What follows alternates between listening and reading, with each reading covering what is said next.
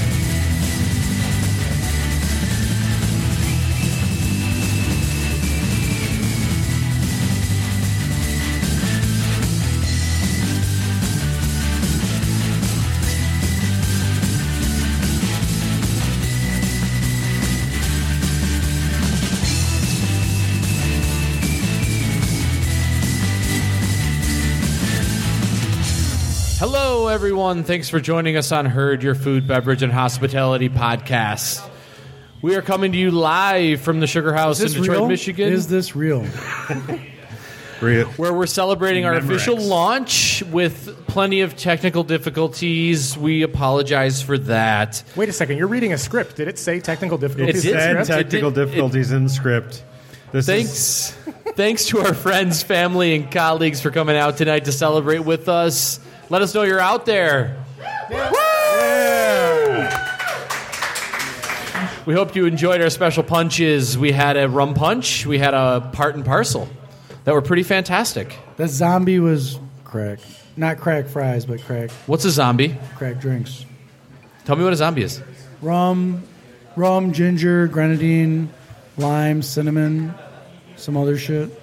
That's good. I'm back to drinking the Dr. Bird Jamaica Dr. rum Bird. from uh, Two Two James. James. It's pretty Right here. fantastic. See, and all you guys are heathens. I'm drinking a martini because it's freaking National Martini Day.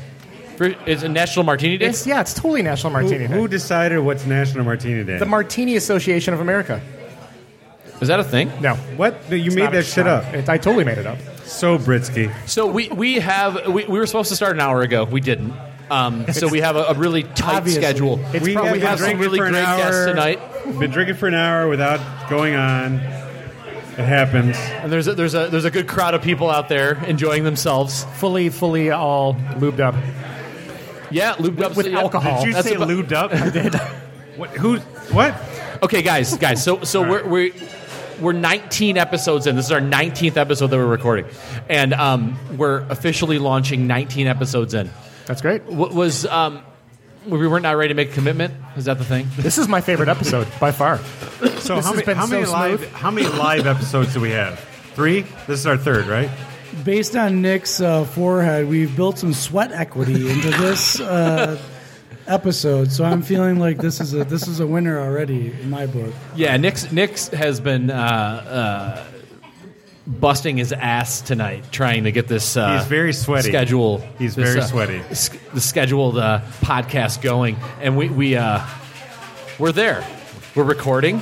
Things are okay. We're live, right? Yeah, we're live. People On, uh, out there. yeah. podcastdetroit.com. Hey, Mom. You can listen to us. You can't hear us if you're not listening, so I don't know why I even said that. Well, you can listen later. Right. But they You wouldn't be live. But you got to download it. Be Memorex. You got to download the podcast, Heard Podcast, Apple Podcast app, iTunes, Google Play, iTunes. iTunes, I do you get your iTunes. podcast. What is this? Apple Podcast. I don't. Need, I don't do that. I do iTunes. It's the podcast app on your iPhone, man. I I do iTunes all day. No, that's not. That's not right. Some people text as opposed to call things too. Text. So over the last 18 episodes, we've had some pretty great guests, right? So a Awesome couple of them are here in attendance. So we have Jake and Dorothy, Oh, from Sarah. Kat Hawkins is here, Yeah. Sarah Welch, also another guest. Am I missing anybody? No, no. But we have some awesome, some awesome folks in the, the crowd tonight. Um, we're going to talk to a couple of them in a minute, but uh, We offered first class plane tickets for anyone who wanted to fly in, but We no did. One, no one offered. No one took Glenn it. Fittich Dave tried to fly in, but he got sidetracked to Nova Scotia. I something think. better. I mean, we yeah, you know. Well, that was Dave- another one of our live podcasts was here with Glenn Fittich Dave. Yeah. We've done two here. We did one with the Violet Hour as well. And oh, so we had four because we had uh, live at the wine. Yeah, the wine event. Yeah, too. Yeah. The Michigan Wine Showcase. Talked to winemakers and Claudia Tyagi, who is a master sommelier. You guys have all been proud of me. I was so rosé last night in Ann Arbor at the uh, top of the park Ann Arbor Film Festival, watching Willy Wonka drinking all day rosé, That's fantastic. just because of our episode. If no other reason, drink There's, rosé. there, there's no no reason not to drink more rosé. That's what I'm Uh, saying. All right, so uh, we have a couple guests tonight. Um, actually, three. So let's start with the first guest. Um, ML, are you out there? ML. ML. They see ML anywhere. Well, just Let's let's do a little intro while we uh while So- we find it. Yeah. ML Elrick is a Pulitzer Prize and Emmy Award winning investigative reporter. Uh, and she, he also is a former Detroit Tigers beer guy. So he was literally the guy in the in Comerica Park saying, "Get your beer, get your beer here." so what? What did he win a Pulitzer Prize for? Um, I I don't know actually. I, I think He's he on was, his way here. I think he won it for the Kwame Kilpatrick. Yeah, he's reporting on was it the Patrick. Kwame Kilpatrick uh, ML, investigative? what'd you win the Pulitzer R.I.P. for? We'll Was talk it the about that when he gets thing? up to the seat. Um, he's done some really incredible investigative reporting, notably in regard to uncovering some of the corruption present in the Kilpatrick administration. And he's also a whiskey aficionado. So you're going to want to turn turn the mic, yeah. All right, as a as a veteran TV guy,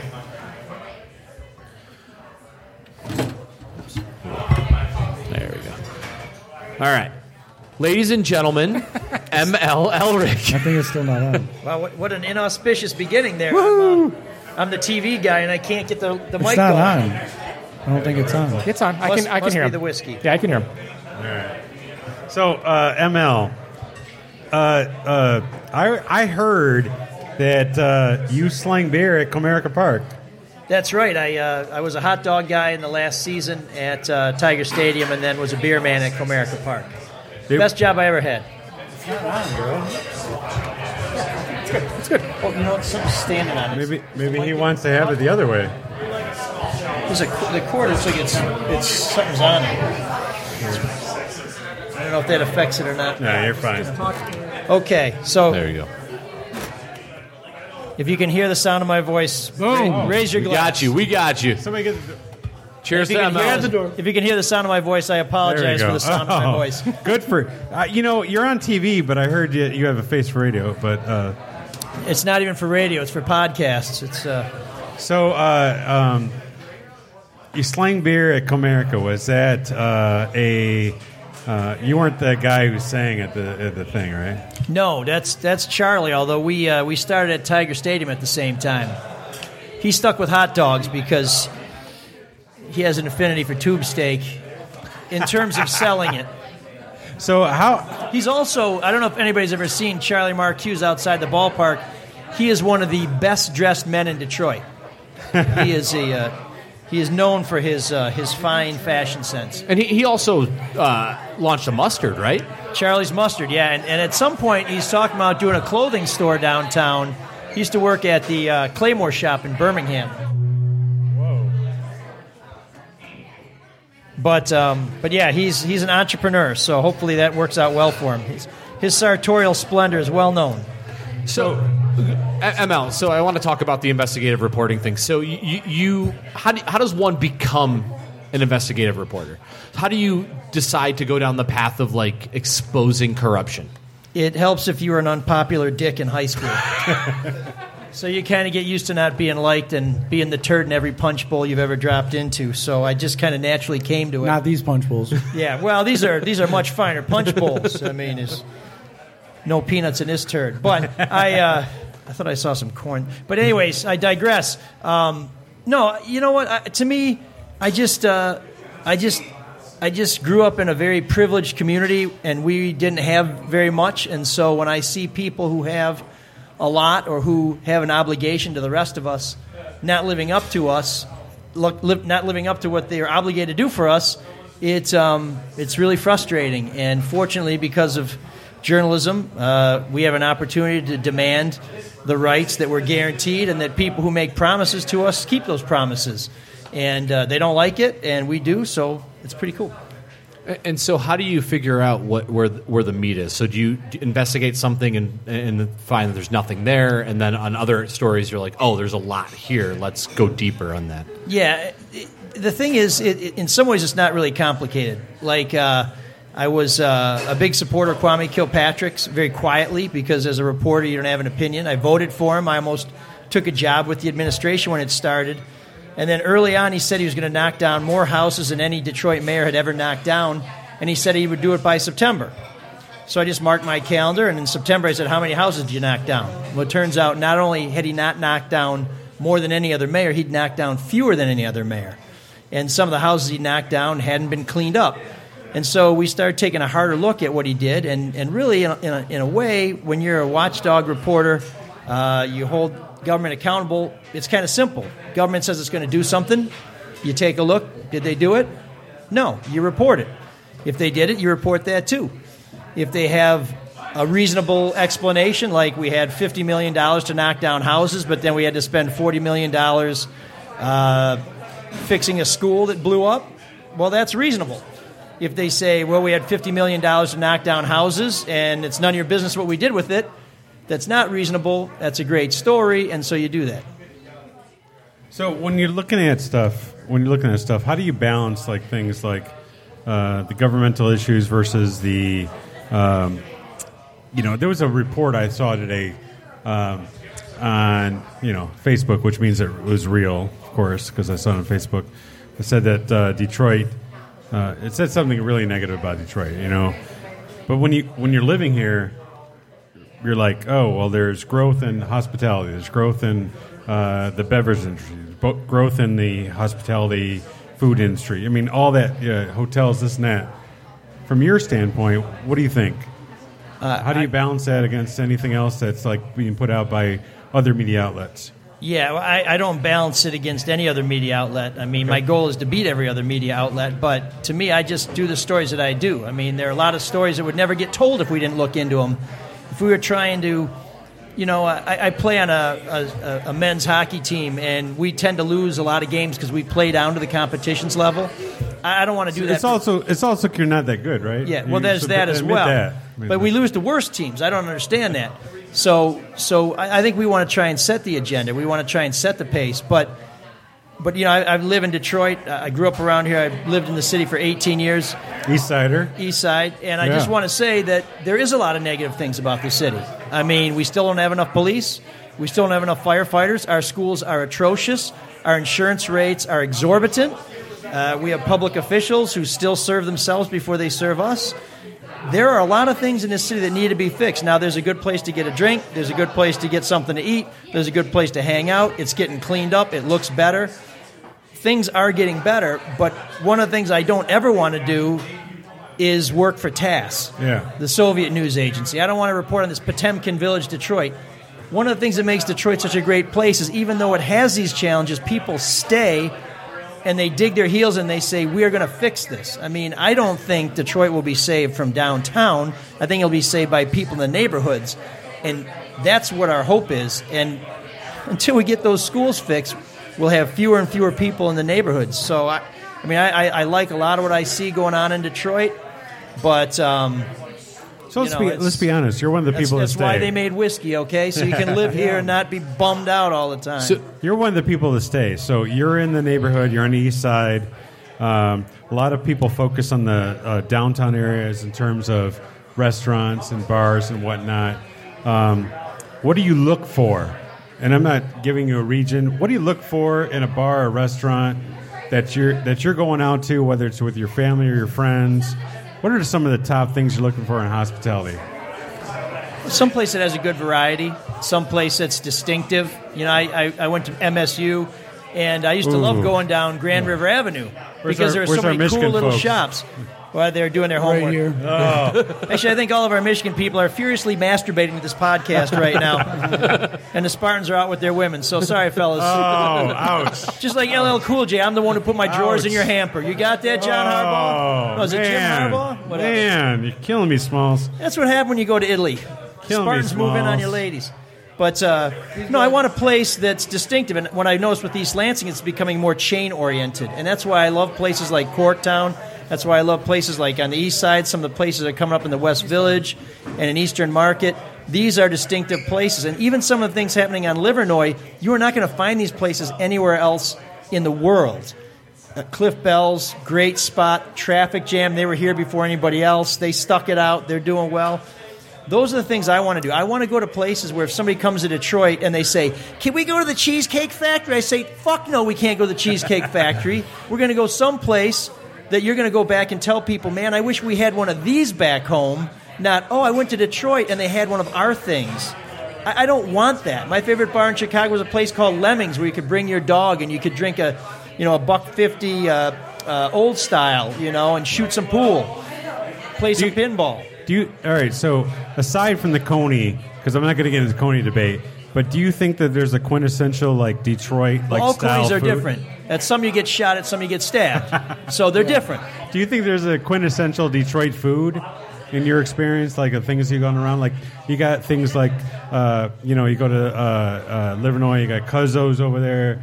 You go on the west side, you got different stuff in downtown. Uh, downtown, you just got immense amount of stuff. Midtown, Corktown, Right. This and that. What do you What do you think? Like the things you've been around. What are some of the quintessential Detroit foods or Detroit beverage spots that you really Yeah, enjoy? yeah, I- I- like I'm or not- things. That, you don't have to name places, but things like uh, types of food or types of drinks or something like that. I would name places, but by my contract, I can't take stuff for free, so that's out.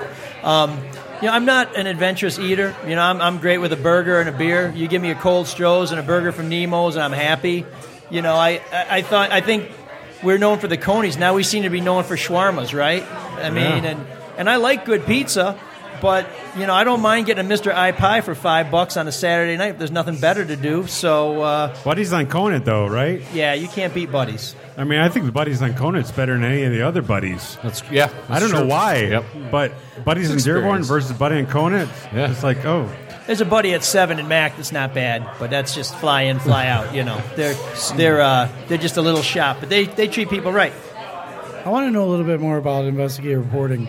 Do you think that Mayor Duggan is under less scrutiny than Kwame Kilpatrick was, or how do you kind of view the difference in that Sure. Uh, that awareness, that attention, that day in day out?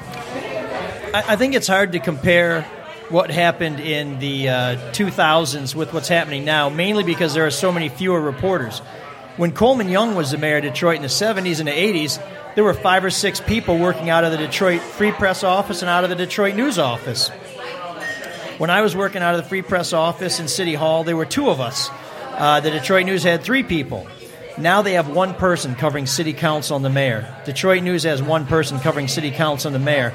It's really hard to step back and dig into things when there's so much to cover, good news as well as bad news, and there's only one person there. One of the things that I was always grateful with Kwame Kilpatrick was when he had good news, he would feed it to this little lapdog guy at the Free Press, and he'd report like, "Oh, this is so wonderful." Normally, you would tell that to the reporter who's up your ass because you want to keep him busy, right? Well, he would just feed this, you know, popcorn to this dude, and I'd have more time to look into stuff. And I would tell him, I said, you know, Mr. Mayor, you know, if you have some good news, give them to me because I'll write those stories. Otherwise, I'll just do the other stories, and I know you don't like those. With Mayor Duggan, I think it's it's really difficult to compare, partly because of the the number of reporters that are around, and also because of uh, you know reporting is a very personal thing. And when I covered Mayor Kilpatrick, they got mad about stuff. They said, "Well, nobody cared about this before." When I covered Bob Ficano, we exposed a lot of wrongdoing by Bob Ficano's administration, in Wayne County. And the complaint we always heard back from Ficano people is, "People have been doing this forever. Why didn't anybody write about it then?" I said, "Well, wasn't here then." You know, I mean, to me, there are people who see dog shit on the sidewalk Yeah. and they step over it. That there's be some my- people who step in it, and there's some people who pick it up. Well, I'm going to try and pick it up and I'm going to try and throw it out. But there are other people who just go like, well, I guess that's somebody else's problem. Well, no, no, it's our problem. Yeah. And I think there's a mindset that's missing at both of the newspapers and at two of the other TV resources? stations. Mindset or resources that are missing. Well, if, if you take resources out of the equation, um, one of the I think one of the big differences is right? Because like there's a there's a big difference in resources between six people and one person, yeah, right? But at the same time, there are only two people who put Kwame Kilpatrick in prison, Right. and there were six people, or maybe twelve people, and none of them put Coleman Young in prison. So it's not just a numbers game. Right. A lot of it is its approach. It's what you're willing to do. I mean, every time I do a story, I get attacked by people saying, "Oh, you're only doing this story because you look like this." And I'm like, "Are you saying I'm a white guy?" Because just full disclosure, I'm, I'm a white guy. I'm like, I'm like so white. White guys come up to me and say, "What's up, white guy?" Is this a hockey thing again? No, it's because I didn't start playing until I was mostly pink. But but people want to avoid controversy. I just don't understand that. To me, if you're a reporter, you're supposed to you're supposed to fight for things. You're supposed to go to the heart of the matter, and if people get in your way, you're supposed to go through them. That might be a hockey thing, but uh, but you you really have got to be driven by this passion to find out what's going on, and when something isn't going on properly, to tell everybody. And I think that doesn't come from being mean spirited. I think it comes from caring because when somebody cheats Detroiters, they cheat my neighbors, they cheat my friends, they cheat my family. Now, if you live in Farmington and you're a reporter down here and somebody cheats Detroiters, like, sorry, chumps, I'm going back home to where the streets are paved, the cops come when we call them, the grocery stores are open 24 hours a day, and we got a bunch of schnauzers. You know, Shout out to Myers Aid and Woodward, man. So, so being an investigative reporter takes you all around, and it seems like uh, um, you got a lot of experience in a lot of different things. How, what, what about that experience brought you to the Whiskey Society? Well, uh, a uh, a great reporter that I know introduced me to uh, Eric Olson over at McGee's, and we just kind of hit it off. And uh, he's a fan of the North. I'm a fan of the Republic, but we both like whiskey, so you know, every once in a while I have some Bushmills with him, and I see he's got some powers and some Paddy behind the bar, so that's okay. And you know, that's kind of Daytime. celebration. yeah, you know what? That's where that's where the cultures all meet over the Yeah. peat. I hear you. That's a good one. I got, I got one more question here. One more question. Where do you, considering our background, where do you see us going next couple of years? And it's in terms of like our food and beverage. We got a lot of stuff growing here. I mean, you've been around. What's the next? What's the next evolution for us? Well, I I think the next evolution is for us not to be a, uh, a tourist destination. It's for us to be a livable city. And what, what I mean by that is, before I moved home, I lived in Chicago for two and a half years, and it was great. I had a cool place. I went to bars and restaurants. I had lots of friends who were my age, and it was it was great. I mean, I think I was over 200 pounds because all I did was go to restaurants and eat and drink. And drinking old style. Yeah, apparently. it was fantastic. But uh, but I would never have lived in Chicago. And when it was time for me to start a family, I moved back to Detroit. We are now a place where young people can go and live and have fun, where people from the suburbs can go and see something different and enjoy you so themselves. but I don't think we're we're a city yet where families can move in and say, "This is my spot." Uh, we have some neighborhood bars, but they're not the kind of neighborhood bars where where some old guy's going to die off and I'm going to take his spot in that bar stool because I live in that neighborhood. I mean, I do, but but I think our next evolution is that we can become a city for families, not just a place for people to come. Because people have been coming here for years. They come see the Red Wings games and they piss on a wall somewhere and they go back to Sterling Heights. Well, now they're coming here and they might not be pissing on the walls, or those walls may have an occupied business behind them.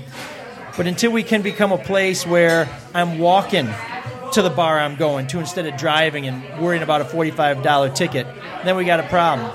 Until we're a city where my kid goes to school here and can walk to a job here and then walk home to my house in the neighborhood, we have a long way to go. And uh, I think there's only so much that the mayor or the city council can do about that until we get the schools together it's not going to happen. And that means that when a principal admits that he stole from poor children, the parents don't come and have a rally to support that person. That's when we say, You're not going to do this shit to my kids. You're not going to do this shit to my neighborhood. You're not going to do this shit to my schools. You do that, there will be consequences. When we demand what we're entitled to, then we're going to be okay. We're getting there, but we still have a ways to go.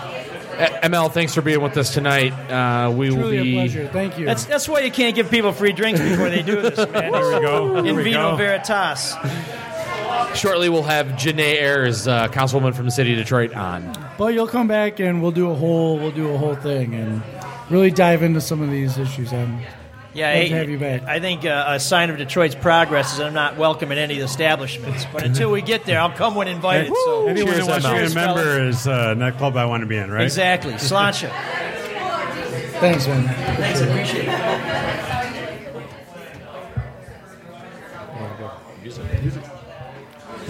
Jimmy? I, I mean, We're, we're, we're doing a live broadcast, so we can. So now we're live. yeah, are we good? Yep. All right. Give the intro. All right. Councilwoman Janeé Ayers' career has been built on serving the city of Detroit with an emphasis on working class families and underprivileged Detroit youth. This is all from the City of Detroit website. Um, Ayers was born on born and raised in Detroit and lives on lives in North Rosedale Park. Is that right?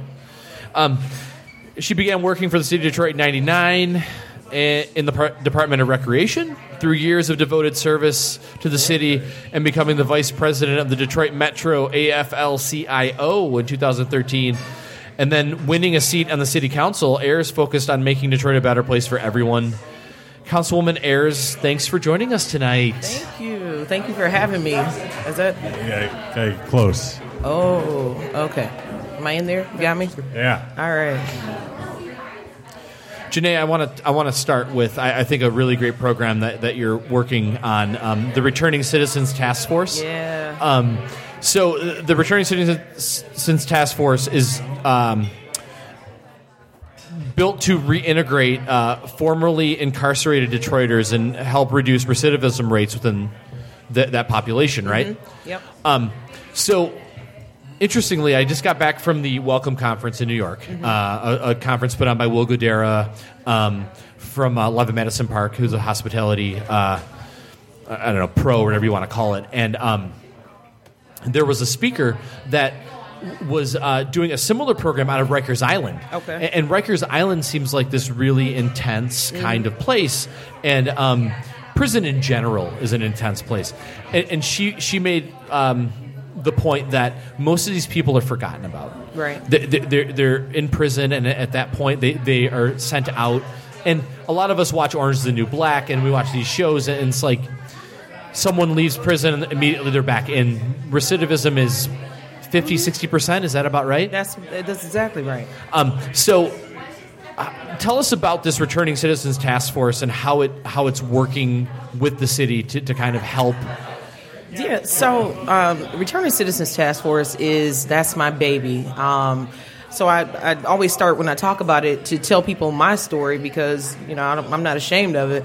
Um, very blessed to have my mom who's a teacher, but my dad's a multi felon. So I spent my weekends going to prison. I know what it was like to come back home, and I went to uh, Lutheran school from first to eighth grade. And you know, on the playground, you're not supposed to really be talking about going to prison, but that was my weekend. So I'm like, yeah, you got to take shoes off, and you got to get this and do that. And um, so when I got to council, I'm like, yo, we've got so many things that are not being addressed. One of which is returning citizens. Every month, it's almost 200 people that come back to the city from that were incarcerated. And so we're not talking about that, and everybody's like, okay, you know, that's that one cousin. You just don't talk about him. He stays in the basement. But no, we have to talk about it because people are coming back to our communities, and if we don't give people their next best chance, then we are only hindering ourselves in the long run. And so the task force, um, it's a lot of people that are interested in, in prison reform now. But the thing about it is, it's like the new pair of Jordans. Like everybody's doing it, and then it'll get old for me, because it's so personal, this is something that I, I made sure that I started a task force with a very small group, and it happened to be uh, three returning citizens, my staff, and myself. Because we were like, okay, these group of men, they know what they want to see. They know what could have helped them, and uh, from there it just grew. And so we're we're at a point now where um, we haven't lost the vision, and the vision is to come at it from a holistic perspective. Because I can give you a suit and I can give you a job, but if I don't change your mindset, then I haven't done anything. And so that's what the task force aims to do. We do, you know, financial literacy, GED, personal planning, just how to be a better parent. All of those. Can I ask you a quick question? Sure. I, I apologize for missing the early. Out of the people, you said 200 people that come back. Um, do you have an idea of like the breakdown of like nonviolent or drug crimes or like what what type of uh, of the the criminal justice system like what are, what are these people facing? Yeah, most of them are people that are that got caught on some small drug stuff. Really dumb shit. And that turns into, you know, longer sentencing and then when they get in there, you know, you might have just been somebody that was hustling. So you had a few whatevers on you. And yeah, you should serve your time, but you really weren't a hardened criminal. So then you go in and now you're fighting and whatever else, and now you get more time added to you. So now it changes the whole psyche of who it was when they first went in. Yeah, I believe that. I, I had the opportunity. Um, my grandmother, for many years, worked at the St. Vincent Sarah Fisher Center on the west mm-hmm. side, and I volunteered there for at least three or four years until the last couple years that I'm working. She had been working there for many, many, many years. They actually adopted before when it was actually. A, I don't want to say orphanage. I don't know a mm-hmm. better word, but now they do like um, education, the GED. I, I tutored in the GED program, St. Vincent Sarah Fisher. But my family, my grandparents actually adopted one of the girls at the when they were still like state run, uh, state run care. So I really believe in what you're talking about, and um, um, I'm super into that. I'd really love to know more. Um, So that's my question to the group here. You think that like the uh, service industry is like the place to go? Like we have a, such a shortage in like food and beverage. Like mm-hmm. every every restaurant I ever go to, there's a sign out front saying looking for like help. Right? it's interesting, but like the thing is, one one thing I wonder is like it comes down to I think education as part of it. I mean, I, I was tutoring the GD program, and it was interesting to me. The range was like anywhere from 18 to like 45, 50 mm-hmm. years old mm-hmm. that were coming back, and some of the reasons that I heard was. For example, maybe it was the education system itself. There would be a. I remember uh, a young lady would tell me like, you know, I, I didn't necessarily understand this stuff, but my teachers kept pushing me through the system and I get. And sometimes it was like, you know, maybe they were in trouble. And they Yeah, they didn't really couldn't ask for help. They didn't know how to ask for help. Or Yeah, I mean, I, I think it's, it's several things that play into it. So, um, ironically, I have a background in both parts that we're talking about here. One, um, when you talk about hospitality. So, the one thing that was not said in the bio is before I became a council member, I come from representing hospitality workers. So, all the unionized hospitality places in the city of Detroit, those are my members. And Weren't so, you a bartender? I have been a Were bartender. you were a bartender? Oh, I don't want to talk about that. no, let's talk about that. You were a bartender. Yeah, no, I did. I, I learned how to bartend early on when I was going to school at Bowling Green, and then I put a few of my skills to work every now and then at Starters, and then a few other places. Starters in Detroit, Yeah, you know, Plymouth, or uh, down. I learned. I did my internship at uh, Starters on Plymouth. So for those listening, just to say, Plymouth, uh, the Plymouth Rock one is Mm-hmm. my precinct. Everyone that knows I'm a command officer over there. Yep. That's uh, the Sods over there, Mike Sod. Yep. And Mike, Bob, Oh my and gosh. Ali. Yeah, those are my guys. Those are my guys. Uh, so, you know, I know a little bit about hospitality and, and uh, really give a good shout out to a lot of places here in the city that are unionized and they hire returning citizens. Um, so, Hmm. you know, that is quite the industry. And then a plug to MDOC. I was just at the um, graduation for the hospitality service program that they are running at the Ryan um, Reentry Facility.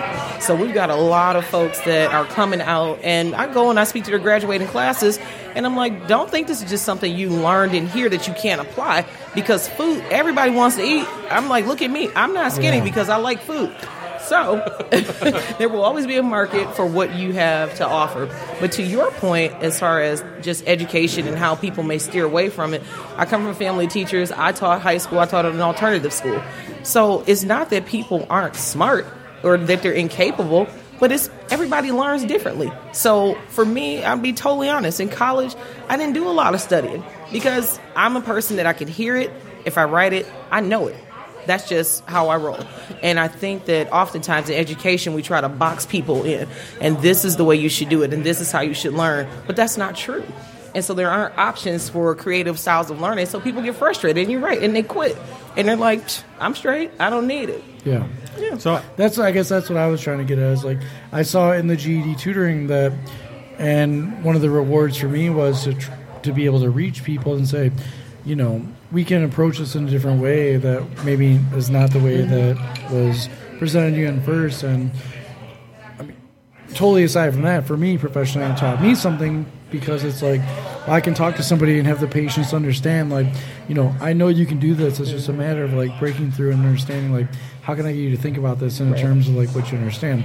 And um, I, I, I'm a huge. I mean, I think the St. Vincent Sarah Fisher Center is amazing. Um, Well, I think you hit on another point, though. People don't hear you can do it. yeah, I believe you can.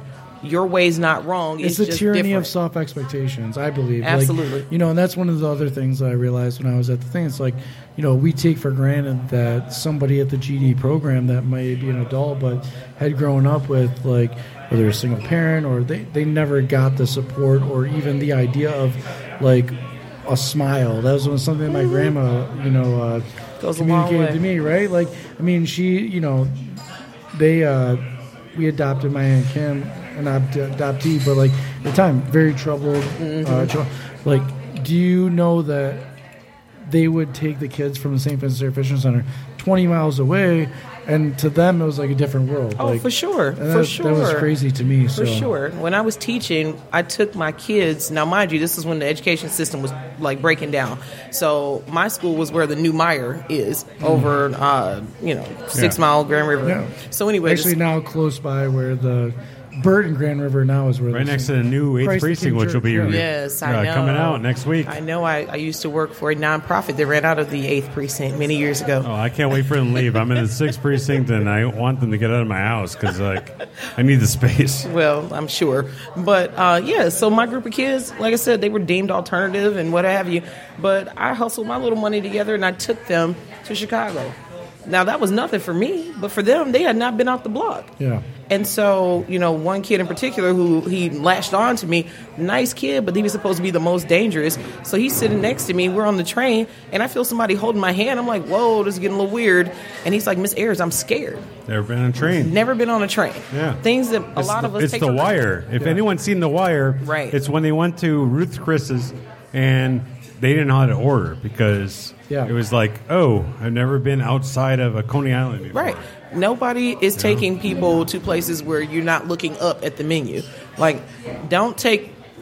Don't take me here. I don't want to look up. I want to look at a real menu. And so, you know, just things that we take for granted Yeah. that, that they're not afforded. And so, when you start to pour those things back in to people, you start to change the person, and that's all it is. So, So so is there an assumption that when people come into a place, so th- with this uh, returning citizens program, Mm-hmm. so these new kind of new Detroit restaurants that are popping up, like is when they walk through the door, is there an assumption that they already have a knowledge of what's happening on the menu?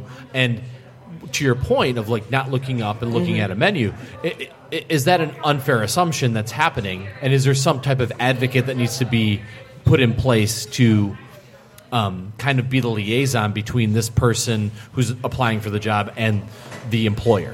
Yeah, I mean, I think there there definitely has to be some type of liaison because you got to obviously think that although they're learning some skills, some of the people that are uh, incarcerated and happen to be lucky to go through some of these programs, they learn a little bit more. But if it's just an innate skill that I have and I come out. I may not know what's happening at a sugar house or at a you know slows or whatever what have you. So we got to figure we do have to do that. I mean, communication and being effective in communication that's the most important thing. So yeah, I, I agree with you. We need to create something pathway. I think communication is the most important, like, and one of the most difficult things in, in our industry because we, um, I think there's a lot of assumption on our end that, that as the person who hires someone, um, that there's some working knowledge of what what's happening right behind the behind the curtain, so to speak, um, and it, there's a lot of time taken to even um, simple things like sim- like cutting a lime the right way. Mm-hmm, That might seem really simple, Right. but there's something that you know, like it might not work the same way. Yeah, no, I agree with you. I mean, I think a lot of people um, they just have an innate skill. So unlike somebody that's gone to a cordon bleu, they have mastered the mechanics of it. But to me, and this is just maybe it's my, my inner chunky girl talking. It is so much more than just the mechanics of it. Like you gotta love, you gotta love it, and it's gotta come through you. So you might be great, and you might be able to design cute little hearts on top of your apple pie, but the apple pie might be nasty as all hell because you don't have the love for what you do, and it may not be something that just comes out of you. So uh, we got to find a way to couple the two. Because that's when you get really good food and good experience. So, so here's the question I have.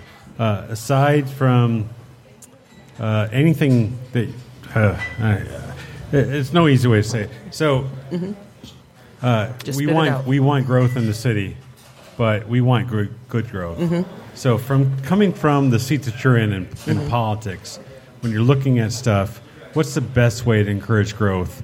In terms of what's best for the neighborhoods, community, the city as a whole. I mean, everything has its own little pocket, right? Yeah, it So does. you you can't just grow as much as I want to grow from downtown out because I think that's the way Mm-hmm. to go and expand it. You got to grow everything, and you got to give everyone like a fair share of uh, hospitality Mm-hmm. here and there. Like, what's the, what do you think are what do you think is the best way that we can grow, or what, what do you think we're missing? So or- I think it's, it's several layers to that. So when we talk about growth opportunities, and let's just like make it specific to the neighborhood. Um, if I'm a person that may be a woman, I may be a person of color, I may be in a certain income bracket. We've got things on a different level, i.e., redlining, i.e., not having access to capital, that keeps me from being able to be in a building where I may want to have a building. That's so the grant stuff, right? Like you well, talk about. There's Like- some no, there are some grants out here, but sh- if I want to go buy a building because I want to open my restaurant or I want to start a hospitality training center, and I may only make forty thousand dollars a year, and I may not have the best credit, but I'm working towards making it better. Those people don't get loans. They don't get loans. Gotcha. And nine times out of ten, your circle is probably in the same situation as you. So now what do you do? So access to capital, that's something that obviously is not on a municipal level, but it's it's bigger than that. Yeah, so 'cause we how have do you to legislate access to capital? Exactly. So we don't. That wouldn't be in my wheelhouse, but we need to have the conversation with people who do affect the change there. Yeah. How do we address that? Um, I think from my seat, what I'm doing is talking to a lot of these developers because, bottom line, yes, it did have to come from the downtown and go out. Now that it has started to do that, we have to have effective communication and conversations. So, if I'm sitting down with a developer and they, oh, we want to do this here, well, how about you do something in the Grand River corridor? How about you do something over here? And a lot of these developers are open to it. We have one, and I, I won't say his name, but he has a project that's actually about to roll out within the Grand River corridor. Oh, I got to say Warrendale. It's my it's my neighborhood like, where I work. I spent many years in Warrendale. Yeah, so you know, it's all about making people aware, and then for all of us that live in real communities and real neighborhoods, we've got to define what it is that we want. What do we want? Do you want another beauty shop? Do you want another Coney? If those aren't the things you want, then let's start figuring out. That's a, that's actually a great point because it's easy to, you know, tear down other people's Mm-hmm. visions that are working, but what do you actually want? Right. What do you wanna see? the alternative? What Yeah. are you gonna do? Absolutely, because a lot of people think, oh, well, you know, we've got the planning department. Well, actually, I believe that because I live in my neighborhood, I've been here, that I am the urban planner for my neighborhood. Because I'm going to tell you, and I will pitch a fit if it's not something I want to see. Just the same way people talked about the dispensaries. If you don't want them there, stand firm and you don't want it. Des- design what you want for your neighborhood, especially if you've been a person that has stuck and stayed. Good. So this has gone a little over, and that's okay. We're, we're open to the public now. Um, not that the public is pouring in, though. When So you say we're open to the public, that means people can come on the podcast. they could just wants. they could just come off the street, come in off the streets, and just like that guy right drinks. there. We can ask this gentleman. We'll see. We'll see if uh, that's Ron Cooley. He's not coming in. Here. Is that really a? Do you know Yeah, who that is? that's Mr. That's Mr. Cooley. That's Phil's father. Yeah, he's not just gonna walk in here. But these guys, these guys were. They tried to get in here before, and now they're gonna walk through the door in a second. They're walking Oh, through that door. Here they come in. All right. Yeah. Do you want to give them a a round of Look applause? at see. Hello. Hello. How's Welcome. it going? Um, so th- this is the interesting thing about podcasting, right? So we had some technical difficulties. We were, we're supposed to be done by eight. We're not, and now we're going to have some new crowd listening to Herd podcast. your food, beverage, and hospitality podcast. As we, we talk to our last guest, Thank you Uh, for being patient. Megan welcome. Ackroyd. You think she was a doctor? is one of the owners of Ackroyd Scottish Bakeries.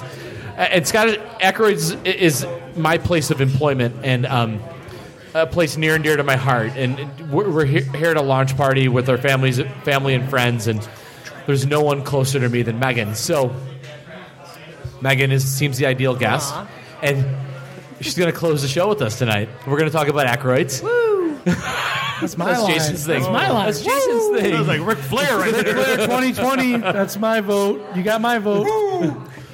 So uh, Yes, tell us. Meg- Megan came back uh, to Michigan about uh, eight years ago. No, seven years ago, from Charlotte, North Carolina. Uh, she was in Charlotte working in corporate America, kind of, and um, came back and is uh, thought she could do the entrepreneurial thing, and she's been doing a great job. You thought that. I thought it. What did you think now?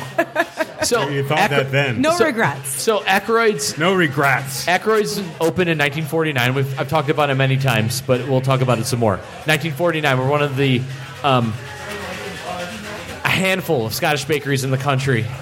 The best. We're the best, but It's not Scottish. It's crap. um, so Megan, let, let's go through the history.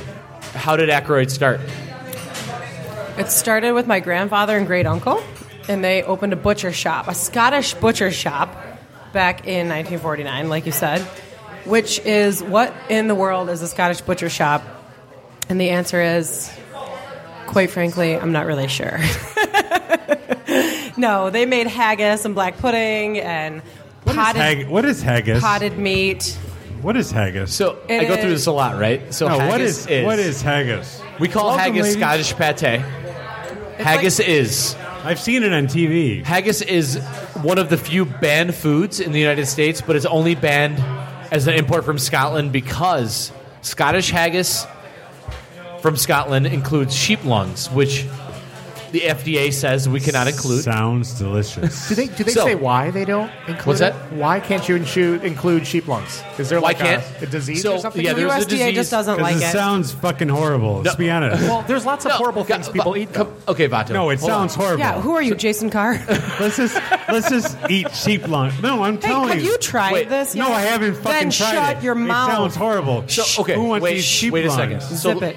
Zip it. Wow. Uh, no, no sheep lungs are in our haggis. Actually, the U.S. haggis okay. does not contain Did any you say sheep. sheep lungs? So No, we have that's no, no, no. what It doesn't can't include sheep lungs. We have rib meat, rib meat, All right. Heart. I like that. liver, All right. oats, onion, suet, seasoning. That's it. Yes, it's delicious.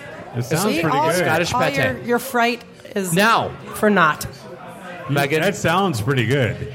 let's talk about the Jason Carr incident on Fox 2. So I went on Fox 2 a number of years ago to discuss um, just the bakery in general. And one of the things that we brought was haggis.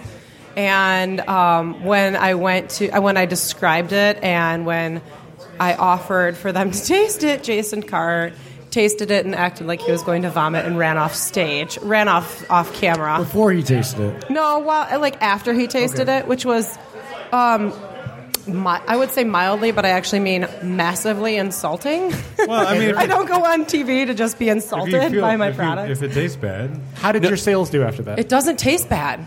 We, I've had it with you thinking that it's going to taste bad because We- you will try it and you'll like it, and I know you will. So you need to get off of this train we, right now. we are one of the largest producers in the country of haggis. which is illegal, which was you said, right? No, it's Imported- illegal. if you import imported it from haggis with Scotland. lungs. So what's the difference between imported and uh, Sheep told you. lung. Domestic haggis? domestic haggis? Domestic. domestic doesn't have the the. There's not many people making domestically. Okay. Yeah. And those who are are not using sheep lung. Sorry, so imported has lung, domestic does not. You can't import haggis with lungs. Right. If you Brought the rib. Who brought this guy? if you could, Okay. No. So, so bakery so started do in people eat 1949. like haggis? Like, do do people eat, eat imported haggis that are like illegally imported? I have no clue. And, like, I, I feel don't really know bad about the about black it. market haggis market. I have I'm guessing it's slim. Yeah. Pretty Are there slim. where does everyone get Unless there's some like real badass Scots out there that just can't live without So Scottish. where does everyone get this haggis. like bad impression of haggis? Is it from like the Renaissance Festival or something? Or It's just because it, t- it contains organ meats, and uh, and organ meats just have a bad rap in general. I, I Oh, believe, sweetbreads always have always. Nah, had- no. There's definitely something to that because I'm not a sophisticated eater. I found myself in the food, beverage, hospitality industry, but even to me, being open to trying things, when it comes to those things, it's like the perception just hits you in a way. It's like Yeah, but Eh. back in our grandparents' day, it didn't bother them at all. Does it have They an odor? at it. Does it have like a? No, it's literally pa- Scottish pate. It's like if you like pate, you'll like haggis. And there's there are pop culture references like so I married an axe murderer.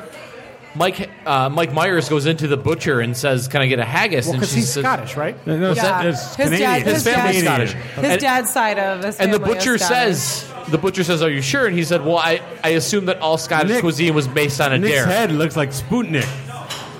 Yeah, so that, that that's the line from the movie, right? Yeah, So- he's. but, uh, but, but Nick, also, Nick's got a pass.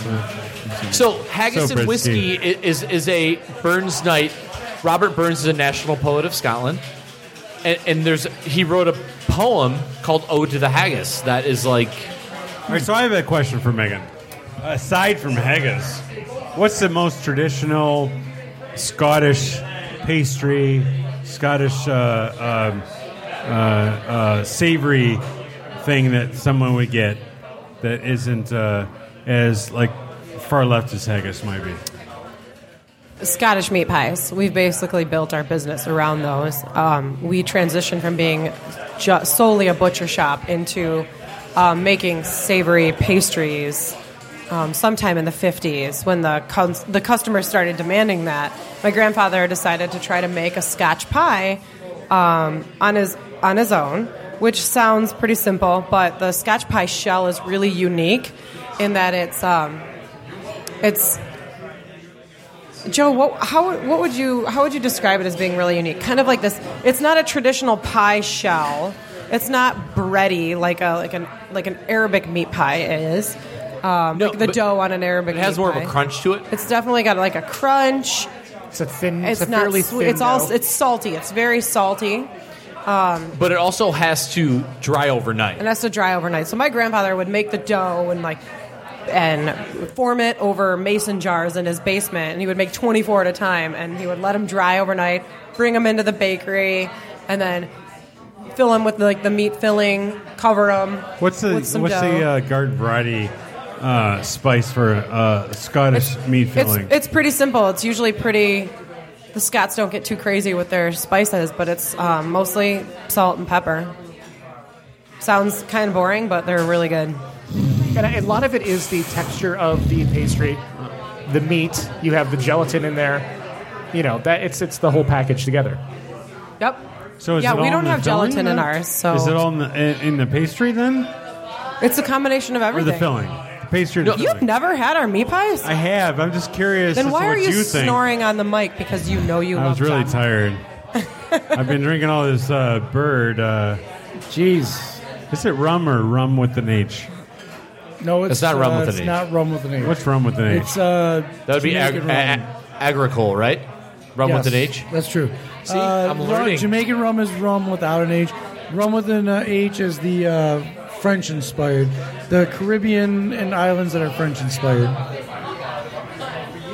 So, aside from the pie and aside from the haggis, how about some uh, sweet uh, Scottish pastries? What's the traditional Short. I mean, it's quintessentially the most Scottish pastry is shortbread. shortbread? So we make really great So- shortbread. You taste butter. well, let me ask you Bacon this. a shortbread, shortbread, man. Let me ask you this. Shortbread, So bread. going back all those years, and how do you, the consumer? Because like you said, like obviously you want to reach the consumer. Like There's a uh, wh- how at how is five your- in Middle Belt. There's like a million people that love Beech Daly. Five and Sure. Beech. Five. I'm sure. sorry. I'm sure there are, but No, their, like, their it's reach like a is big- much. Their reach is much larger than just five. and- No, but, wha- Beech but Daly, like so- there's no other place other than here because my in-laws are not from the area and they know about this area and it's like, oh, it's a big deal. So why is this like? Why is this area like been focused on the big deal? No, so that, that's partially my doing. This is this is a national brand now. That was what that was what my question was. Be how have you uh, expanded that sort of like uh, traditional ethnic cuisine, Yeah, I or mean- whatever? Like you know, to to because for a guy again, guy like me, not super sophisticated, but open, but not sophisticated. How do you communicate? How do you get somebody to really into that into what you're doing? Well, first of all, Scottish food is not very sophisticated, so Yeah. it's really approachable to anyone. Sure. Um, and we so reach locally. We also had a, a bakery in another location in Birmingham for twenty some twenty five years or so.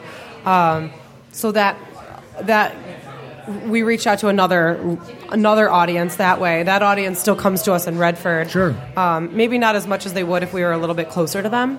Uh, but what do we do to reach out to people more often? Like we're working on a na- being a, a more of a national presence Sure. now because um, because of How the age easy of the internet. is it to how easy is it to ship these products or like what's Well, the we do ship does that work? nationwide, and we freeze that. We, we've we've gotten our um, our shipping method down to an art at this point. We've been doing it about five six years now.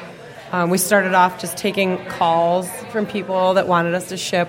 You know, their very specific order of like Sure. two meat pies here, one fern cake there. Now we're doing, you know, online ordering. We have a very specific menu that we are willing to ship with very specific quantities involved. You know, you must order So an eight pack of meat pies instead Sure. of before we would let people pick and choose cherry pick things because we could make it very customized. It was a very it was a lot smaller. Now we've um, once it's on the web as a menu and an orderable thing, you've got to really in order for to reach efficiencies, you've got to make it, you know, you've got to put it into pretty packages for people. So, folks that I know uh, know your place is like the quintessential Scottish place. Um, is there something spectacularly different? Uh, well, I, I don't know any other Scottish place. Maybe that's the answer. Why?